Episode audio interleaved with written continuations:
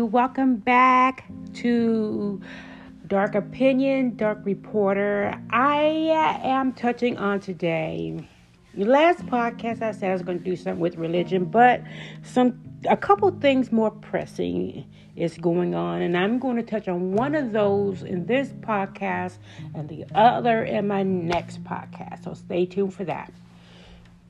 So, this podcast, this happened in Houston recently, where a Hispanic family, the Garcias, had called uh, the uh, mental health police line because they had a loved one, a relative with schizophrenia, bipolar, and a lot of times those disorders come with co co disorders, you can say, other disorders. And so, um, this this that's that's my grandbaby in the background if you can hear him.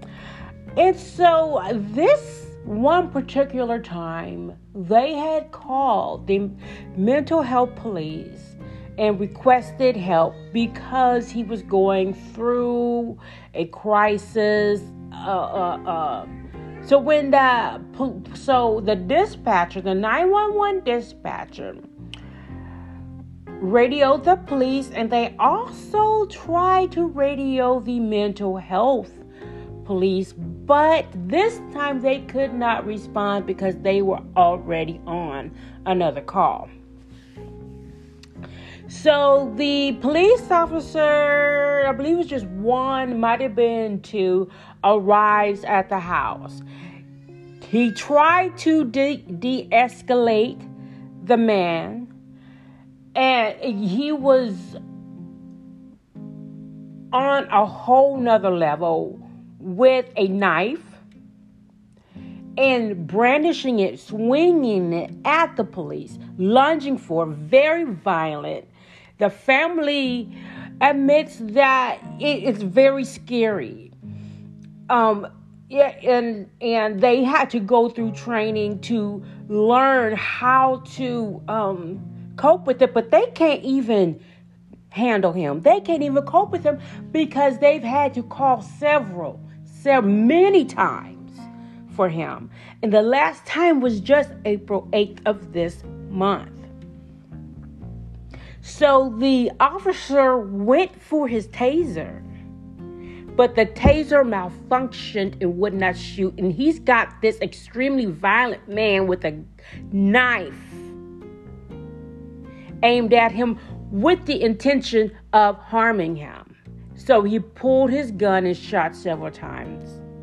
Now, this man is not going to be any less scary to the police officer than he is to the family that called for help because this is a, a police officer, not the mental health police, who are trained for this, which is why this incident has never escalated to this event before. So I can see a lot of things coming from this. One is that when the news um, interviewed, I guess it was his mom, and asked him if her if if the man had a knife. I mean, you could hear the uncertainty in her voice. She did not. He, I believe to my heart, he did. She really sounded like she wanted to say yes, but she didn't want to say yes because she didn't want people already judging him, already placing him into a certain category because they are very sad that he got shot. But they she feels that I believe she feels that the public would see him in a different way as if the officer did the right thing in shooting him because of his character. Now, yes, mental health patients like that are extremely dangerous. Could he have hurt the officer? Most definitely, yes. So, where what is going on here? Okay, so this takes us back a little bit to my previous um, podcast that I did just before this one, where I briefly touched on how defunding the police is just not going to work, and how, in the case of Daunte Wright, they're talking about defund the police. Um, George Floyd, uh, Black Lives Matter was talking about defund the police. That's just not going to work. That's just not going to work because of this. This is what happens when you defund the police, when you start taking resources away from the police. You get less police, and you get results like this.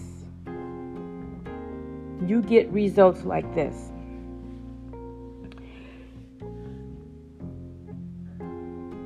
Now,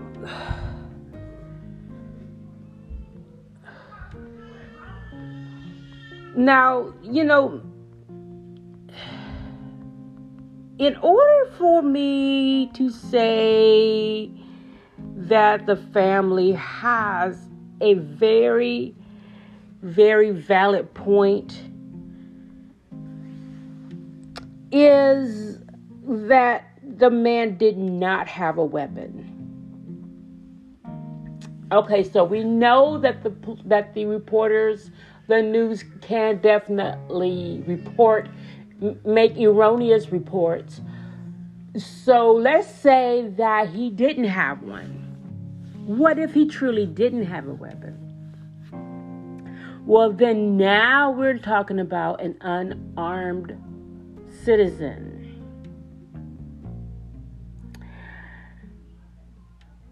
I can see people making comparisons.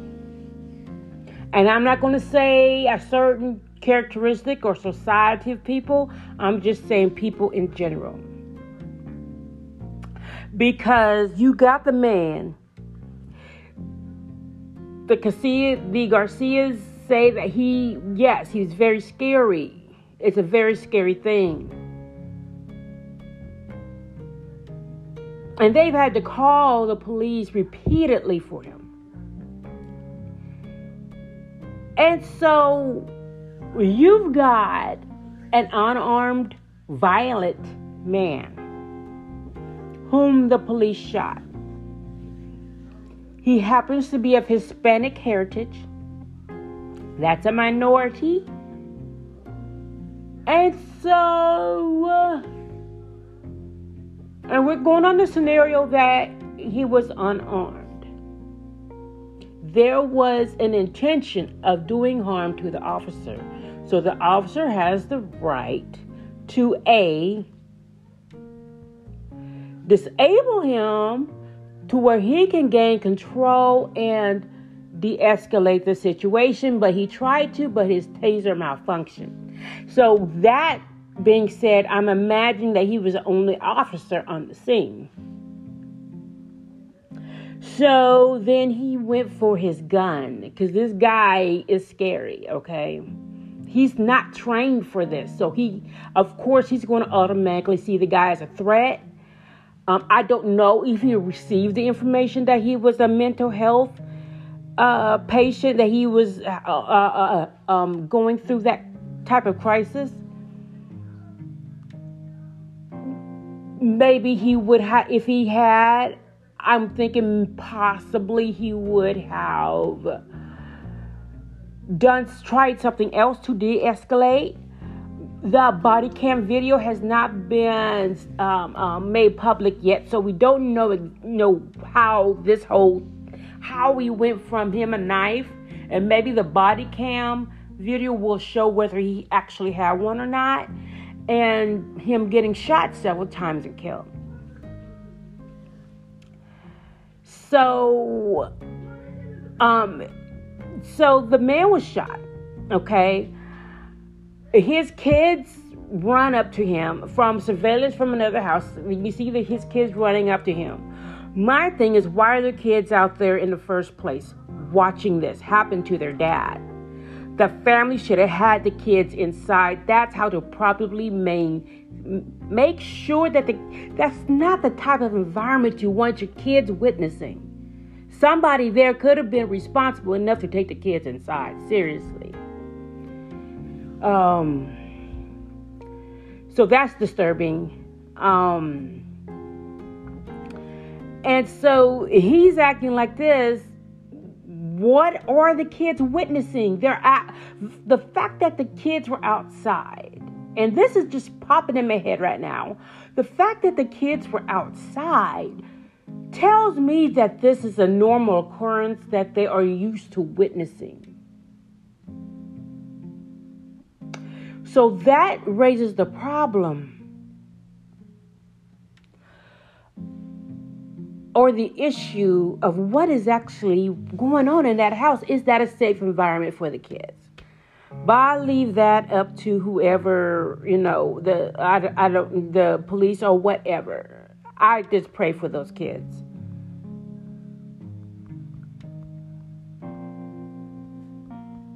So now let's go to where the other part of this which is um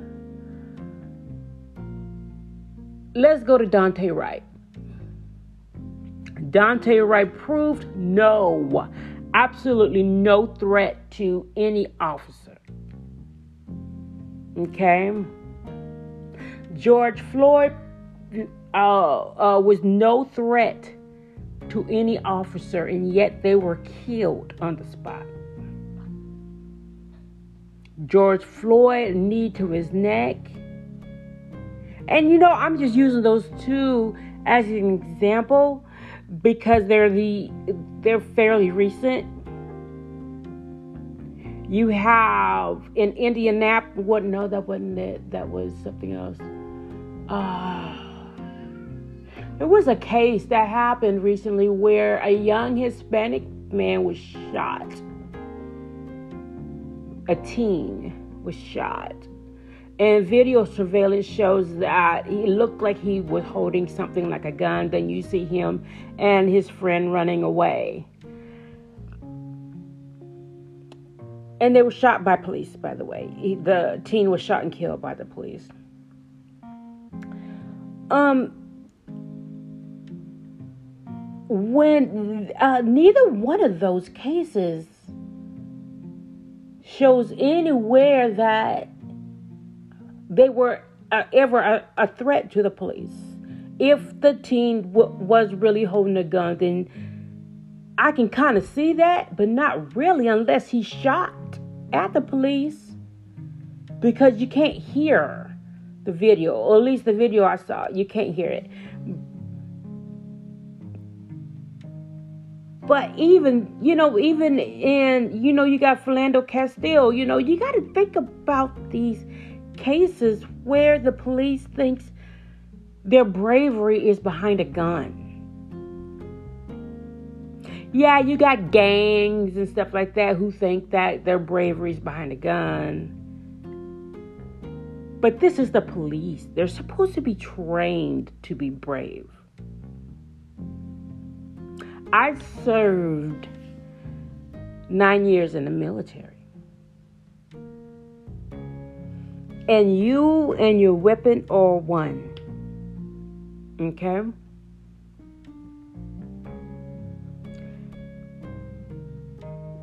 But that's, I mean, you just don't pick up your weapon and just start shooting A police officer just doesn't pick up his or her gun and just start shooting. What happened to innocent until proven guilty? You got handguns, I mean, you got handcuffs, you got, you know how to, uh, uh, you got tasers to uh, temporarily um, uh, um, cause your uh, um, assailant to disengage so that you can uh, arrest them or, or do whatever you need to do in due process of the law.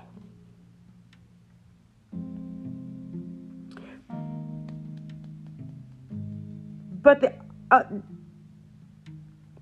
Garcia, I mean, yeah. Now, I served in the military, but I don't have the police training that they have in in particular. That's why there's things called military police, which I was not. I was not an MP. I was not military police officer. So they definitely have training that I don't have. But the police officers reporting to the Garcia's house did not have that training either. Because that was not that officer's job to de escalate a mentally ill person, a severely mentally ill, violent, potentially deadly person. The family in the house was afraid he's going to kill them.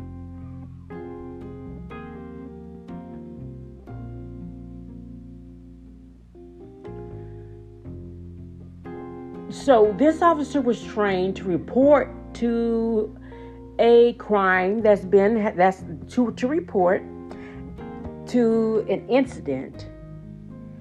And if somebody is a threat to life then he has a right to take care of that situation. If threat to his life threat to somebody else's life with a weapon or trying to harm them in any way, but with a knife. A knife is just as dangerous as a gun, except a knife, if you are trained, you can get the knife by pressing on certain post points. You can get a knife out of somebody's hands. But we're talking about people who d- don't suffer from what this man was suffering from. We're talking about people who don't suffer from schizophrenia and bipolar and who knows what else. Because as you may not know that, because my daughter has a mental illness, and what you may not understand is that when they're going through their crisis, through their episode, they are, they can be inhumanly strong They can be like a whole army within themselves. That's the strength they can have. And to try to control them, you're risking your life.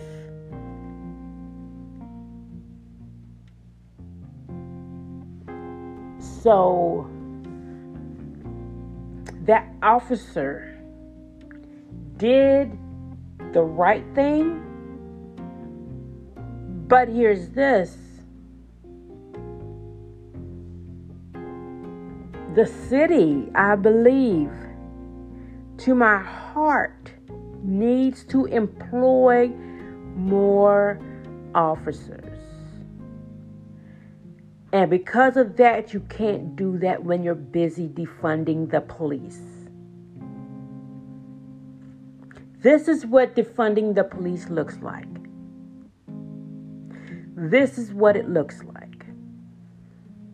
No matter what is going on, this is what defunding the police looks like.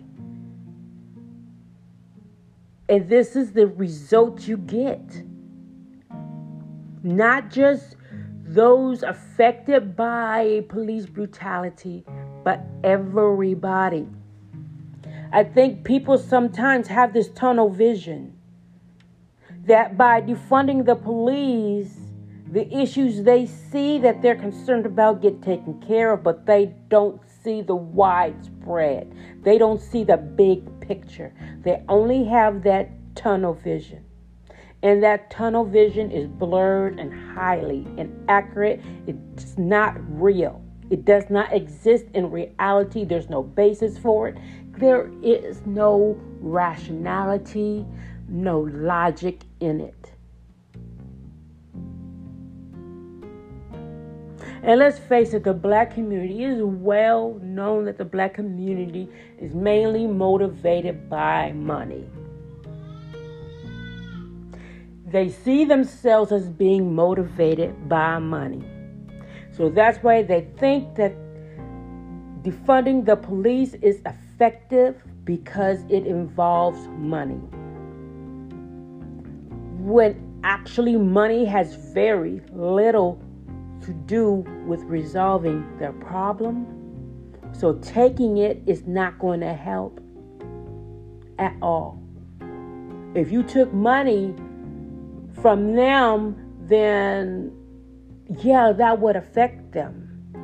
But that's what they know because they don't know what's on the other side there. They don't know how things are actually working. They only see things like looking in a mirror.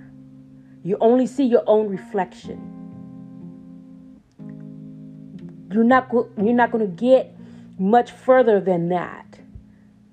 You have to not look in the mirror. You have to see everything from all sides, not just from where you're standing, but move.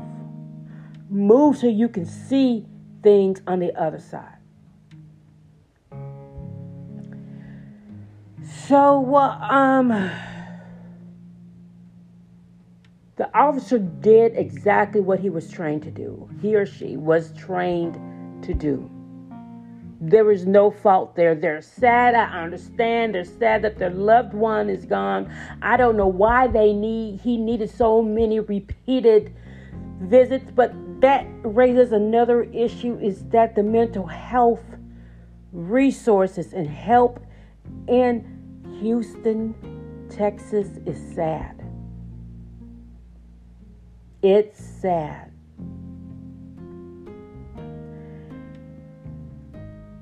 Yeah, they only bring you in for like two weeks and then they let you out. And then they don't fix the problem. They just say, oh, there, there, there now. And then they let you out. Oh, there there, there now. And then let you back out again. And that might be something that the patient helps the patient but when you let them out, you letting all these people out on the general public. So now the general public is affected. Now everybody is a victim in the general public, and the murder rate has been through the roof. It it's skyrocketed. And knowing this, hell, that police officer might have been another statistic had he not shot the man. The family's seen it on their side.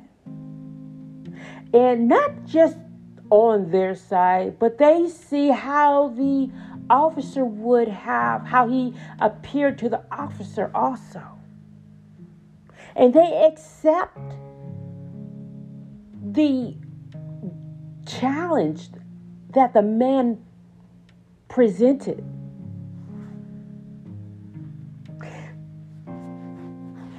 And yeah, they are justified in being sad to lose their loved one, and being sad that he's gone, and being sad that this happened.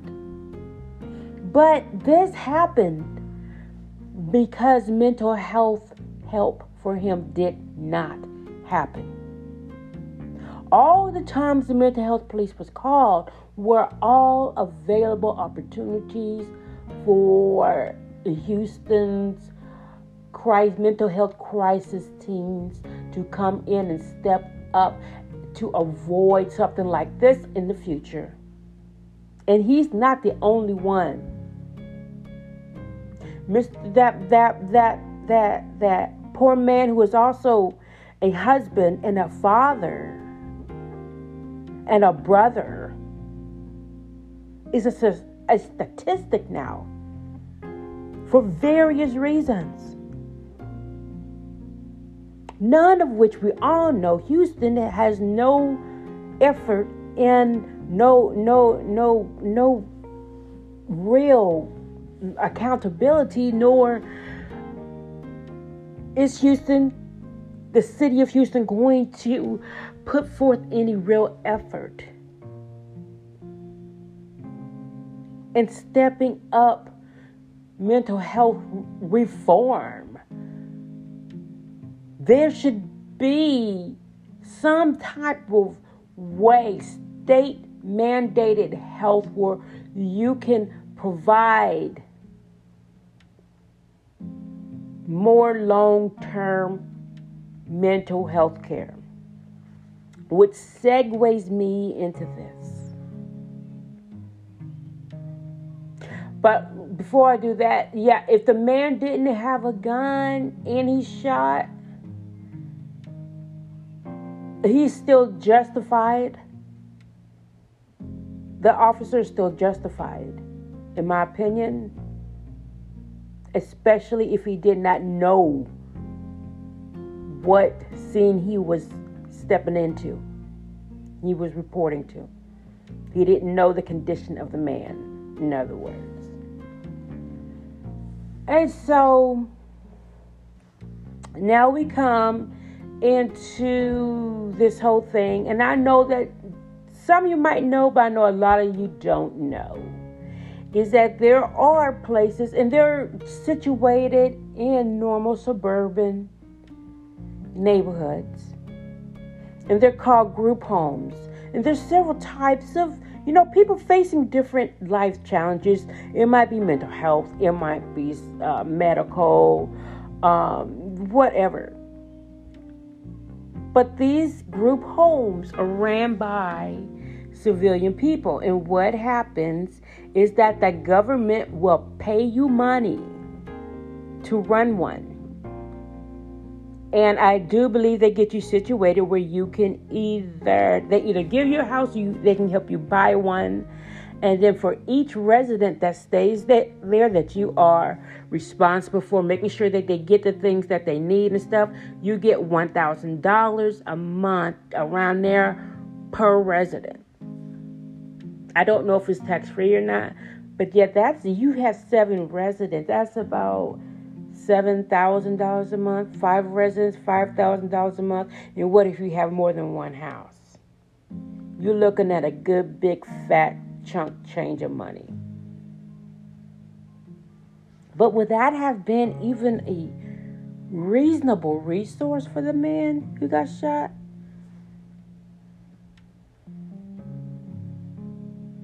Let me stop calling the man, Mr. Garcia from Mr. Garcia. Let me say that so I can give him the respect that, as a human, human rendered respect.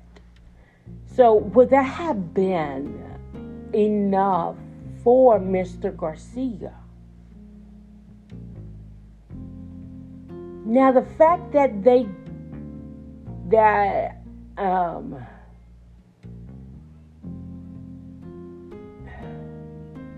See, he would be living away from his family, which would, in my opinion, be good for the kids.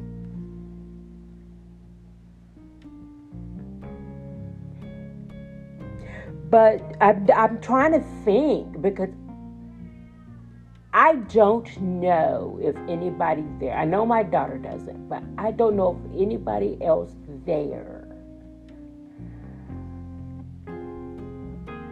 actually has a mental health uh, nurse, clinician, uh, psychologist visiting, making periodic or regular visits depending on the nature or the or, or the case of the person that they're that is their patient or client. So, what I what I can tell you about these group homes, and if, you care to help, and you're trying to figure out how, but you don't have the resources, you don't have the information, you um you are trying to find ways to help the situation because it's bad. It's really gotten bad. And um opening up a group home would be a great way, but not just opening up a group home, but actually making sure that the services needed or provided, getting them to their meetings, maybe even holding meetings, group meetings. I don't know if you can actually do that, but holding group meetings.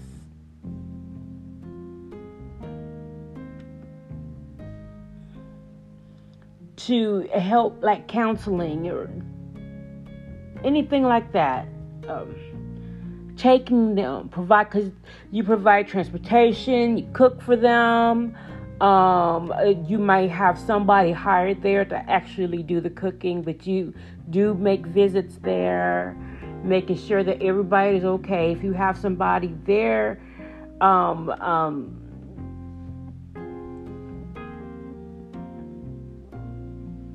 keeping, uh, you know, things in order, people, you know, uh, making sure that you know everybody's okay, then um,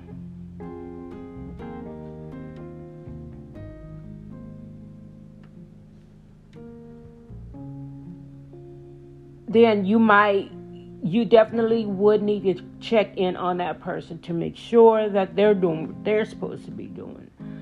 It's a lot of work, but if you truly are dedicated then it's really not. It's not work, work, like toil work. If it's something that you're truly dedicated to in your heart, something that you naturally gifted for, relating with people, you are already a very compassionate person, empathetic, you have that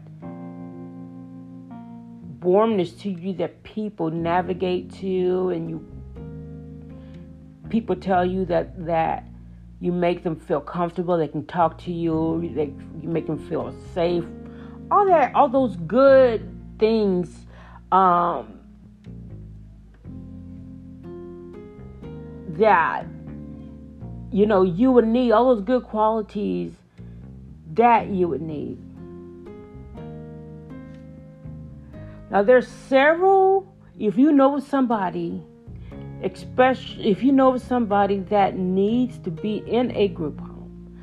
I, uh, now, my daughter, she was referred to one.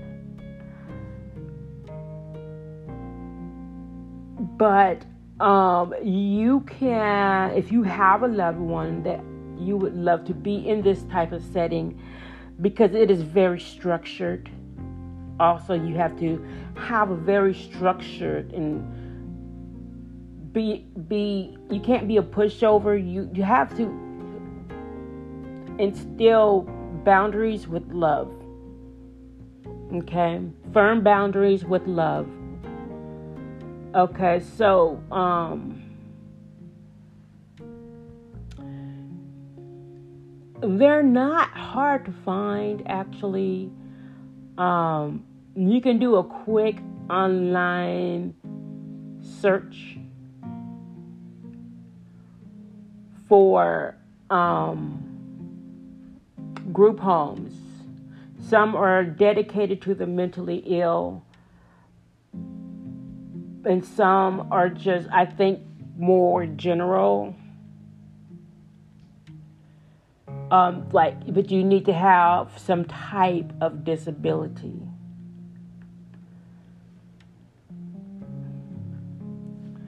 Um, there are a lot of housing choices in Houston for people living with disabilities. And mental health illness is a disability. And so, if you're a family member supporting someone with a with this with a mental health and it's too much for you it's stressing you out you're not sure if you're doing the right thing. Um, for what, look into these group homes, okay? Um, you can visit them and they can like I pick up my daughter and we go places and stuff like that. Um, so they keep your loved one taken care of and cared for. Okay? So instead of just, you know, constant, because a lot of people don't know about these because they're not out there as information for everybody to know. Okay? And so, um, just doing a quick internet search will net you a lot of options. There's like a whole lot of mental health group homes here in Houston, Texas. So, had the Garcia family known about this, it would have helped them out a, a whole lot a long time ago. But people don't know. The only way I know is because my daughter. If it wasn't for her, her if it wasn't for the hospital taking her there, we would not have known Houston offers this. And I know that Kansas offers it, Topeka, Kansas offers it because she was there once. But when she was just fresh out of high school, but she's uh, 29 now. And so, um, and we're here in Houston, Texas. And it's almost like pulling teeth to get information, especially if you never had anybody who's ever been in one. You don't know what you don't know until you find out what you didn't know. Okay? So I, mean, my, my heart really goes out to the Garcias. And I'm so sorry that that happened to their loved one. But if this information is gets out, then this can, this situation can be avoided. Okay, so NAMI, uh, the National Alliance on Mental Illness, even has a page for supportive housing in Houston, Texas. Okay? It's NAMI, N A M I T E X A S dot O R G. Again, that's N A M I T E X A S dot O R G slash supportive housing slash. So this is um, they even have a number on there for suicide prevention to call. Um, NAMI, this is how I found out that there what that there was a, such a thing as a mental health police here in Houston, because I never heard of that before. Is I had called NAMI. I had called NAMI, and um, my daughter was having an episode and I didn't want to call 911 because I didn't want them to cart her away as a criminal. So I looked up NAMI and I called their number for help, and they are the ones that told me to contact the mental health police that the Houston Police Department has a section for mental health. And also, and I just looked, I just found this out when I was, you know, going over the Garcia case before I started this um, podcast. I want to see if there's any later information. Had they re- released the body cam yet? And all that. Is that Houston is one of the very few police departments that actually has a master's or bachelor's degree clinician, mental health clinician, riding along in some of their cars with them to help out at the scene. But that did not help Mr. Garcia because they're already taxed out. That's how bad the mental health illnesses are here in Houston that are not being properly tended to before or properly um, handled before police are called.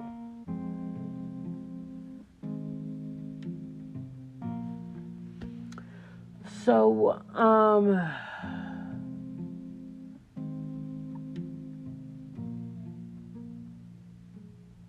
you can even go on here if you want to help. You can even go on NAMI.org, no matter where you are, or if you're in Texas, NAMITexas.org, and you can start up. You can be an advocate. You can um,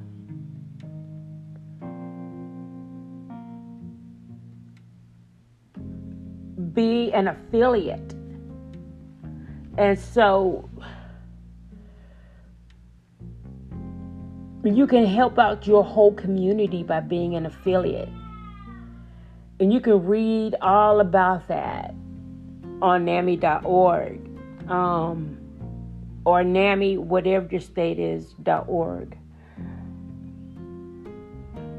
So um, it's just sad that this these resources because I'm pretty sure these affiliates and advocates could have provided the Garcias help if they hadn't been able to already. And it, it, it, the trauma that those kids are going through.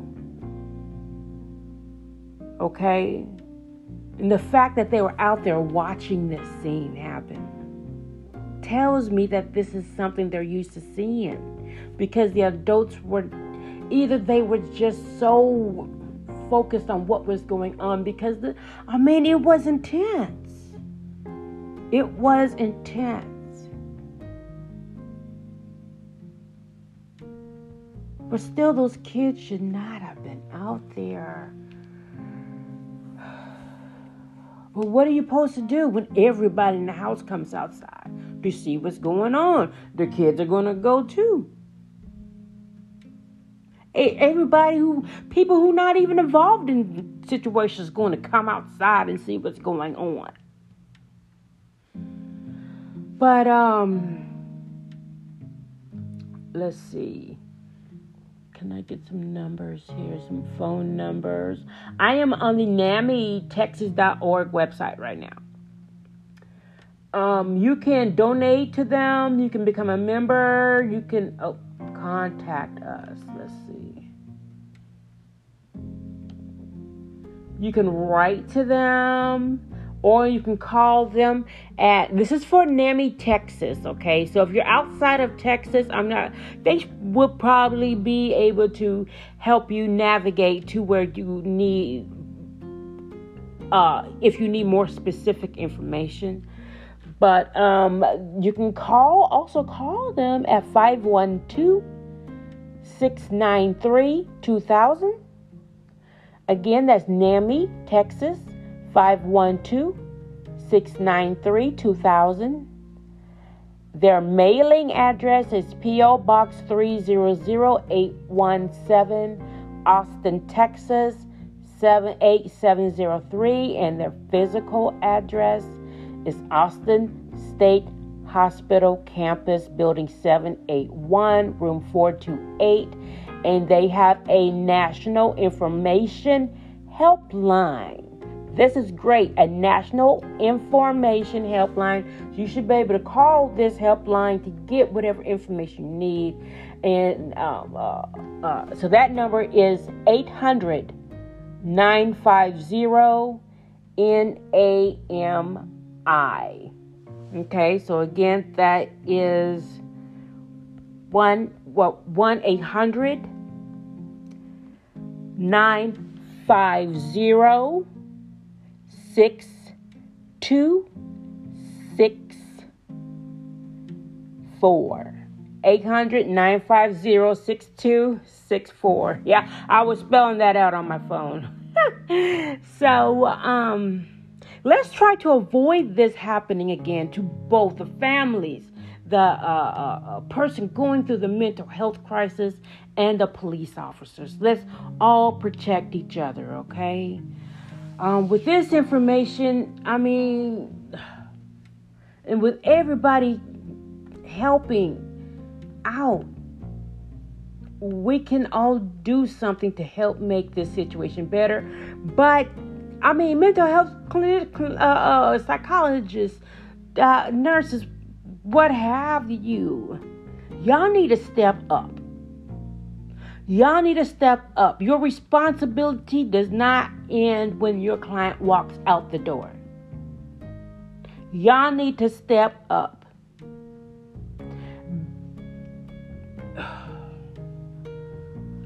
Okay, here we go. I'm going to say this before I end. I got about 15 minutes left. The United States government will pay you for opening up a group home. That's what I told you before. Um,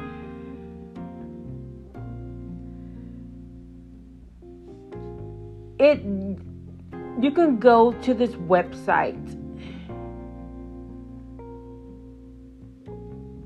and um, they will they they appear to train you. And they uh, they say it's residual uh, passive monthly income.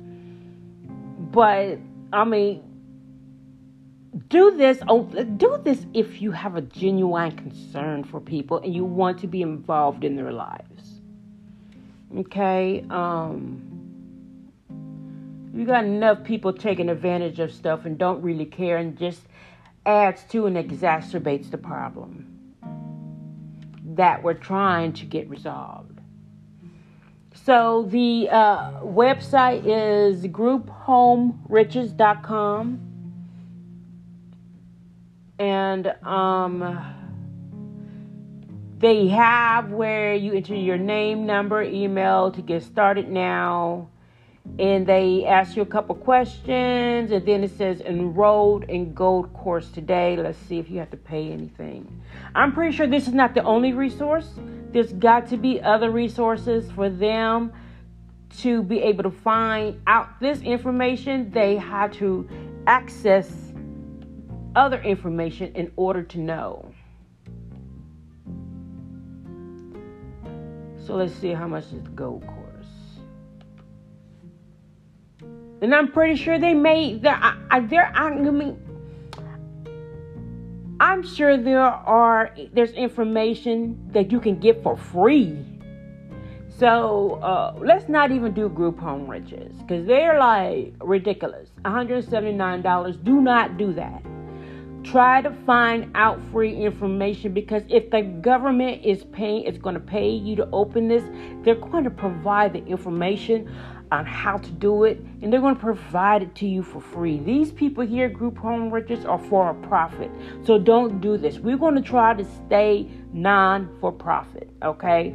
Information, non profit information, information that you can get for free or for next to nothing because it should be disseminated to us in that way coming from our federal government who um wants to um, um, inspire us or give us an incentive to open these things. Okay, to open these the, the these resources up, and um, so we're going to do that. I'm going to research on that, um, and I'm going to leave some information about NAMITexas.org, um, and um, the next podcast I will. I don't know what I'm going to discuss next podcast because anything can pop up actually that I feel the need to express my opinion on.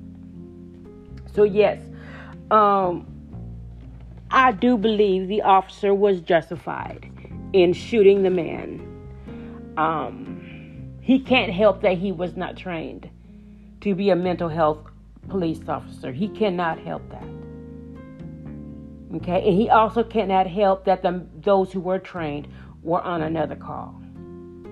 So I don't blame him. I don't feel he should accept too much blame for that because it was one. It, I mean, he just could not help the situation. He couldn't help the situation no more than the Garcia family could help the situation uh, because they requested the mental health police, but they were on another call. They could not. There was nobody available.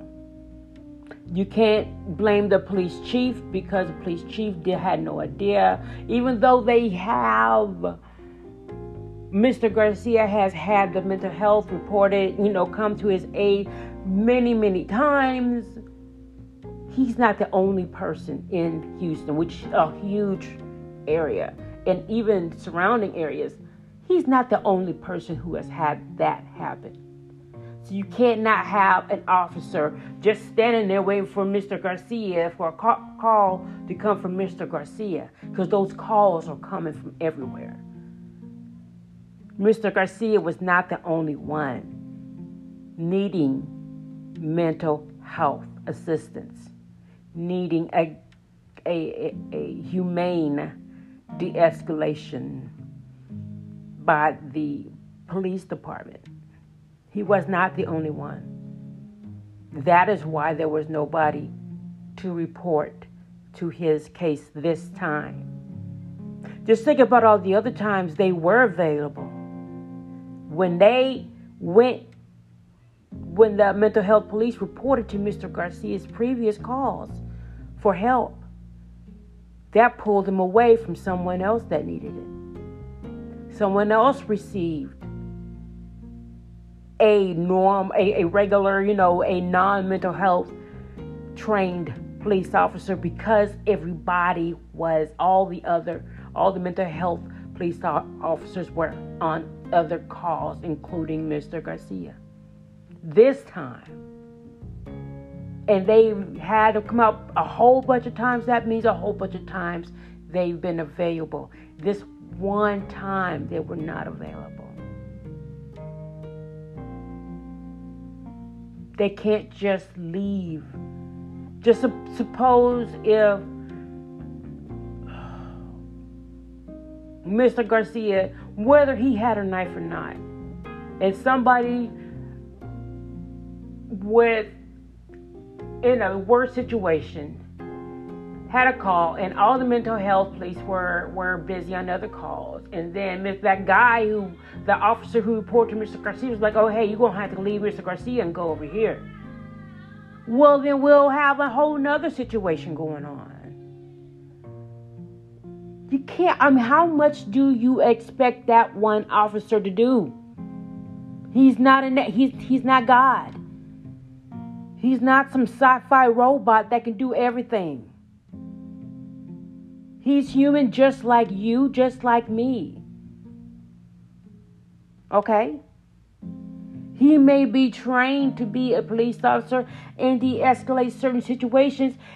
His training is for criminals. So whether he knew that Mr. Garcia was a mental health patient or not, he treated him as if it was a criminal. That was his, that was his training. That's what he went back to. That's what he did. Yes, the mental health police would have handled that differently as they had before. But we, we very well know the situation around that. So, as with all incidences involving police officer, it's being investigated, which is a good thing. But I hope, I hope, because the Garcia family wants punishment for the officer. You know, I know they're upset, but it's really irrational because he did what he was trained to do. So, where does the blame lie? Somebody needs to account for taking Mr. Garcia's life. Even though he may not have even been aware of what was going on or what he was doing, which makes him even more dangerous to himself and others. still somebody needs to account for any life that's lost. Why aren't there um, um, pay? Why isn't there pay for meant for more police officers in a mental health capacity? Because you know, not all. I, I I I truly believe that. And let me say this real quick that more people would join the police department if they knew there was a more empathetic socialist structure there, like handling mentally ill patients, getting them, de escalating them, getting them safely to the hospital, the mental health care that they need, or at least calming them, helping them to calm down to where they, them and their family or feel secure again.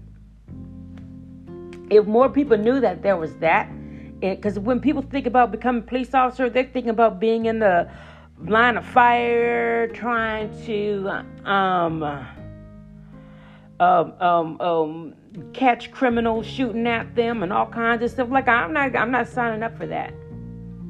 And yes, the mental health police are armed, but they help people have a good quality of life that doesn't involve normal criminal activity most times. I feel comfortable saying that, confident saying that. Okay, so if you thought about being a police officer, especially if you live in Houston, Texas, sign up and tell them. I guess you can just tell them that you want to be on the mental health side and and especially if you have any sort of class training or eh, you're a social worker or anything you even have an associate's degree in social work or so, the social sciences anywhere or criminal justice or that that with a leaning towards caring for people's mental well-being that would help out a lot. And see, you can't get that. These offers, these jobs will not be available if you defund the police. That further goes and shows you the impact, the negative impact that will have. Defunding the police does absolutely nothing but make the situations worse. But defunding the police came from people who don't know people who do not know. Reform the police. Reform all police, uh, all police, all over the nation. Reform. Retrain, reform, do whatever you feel you need to do to help not only the society but the officers feel safe and to get rid out of root out the bad ones. Because all officers look good. All officers look like they care about you. And that's why it's so hard to spot the ones that don't. All right y'all. Um until next time thank y'all for listening in. And um until next time this is Dark Voices, Dark Reporter. Bye.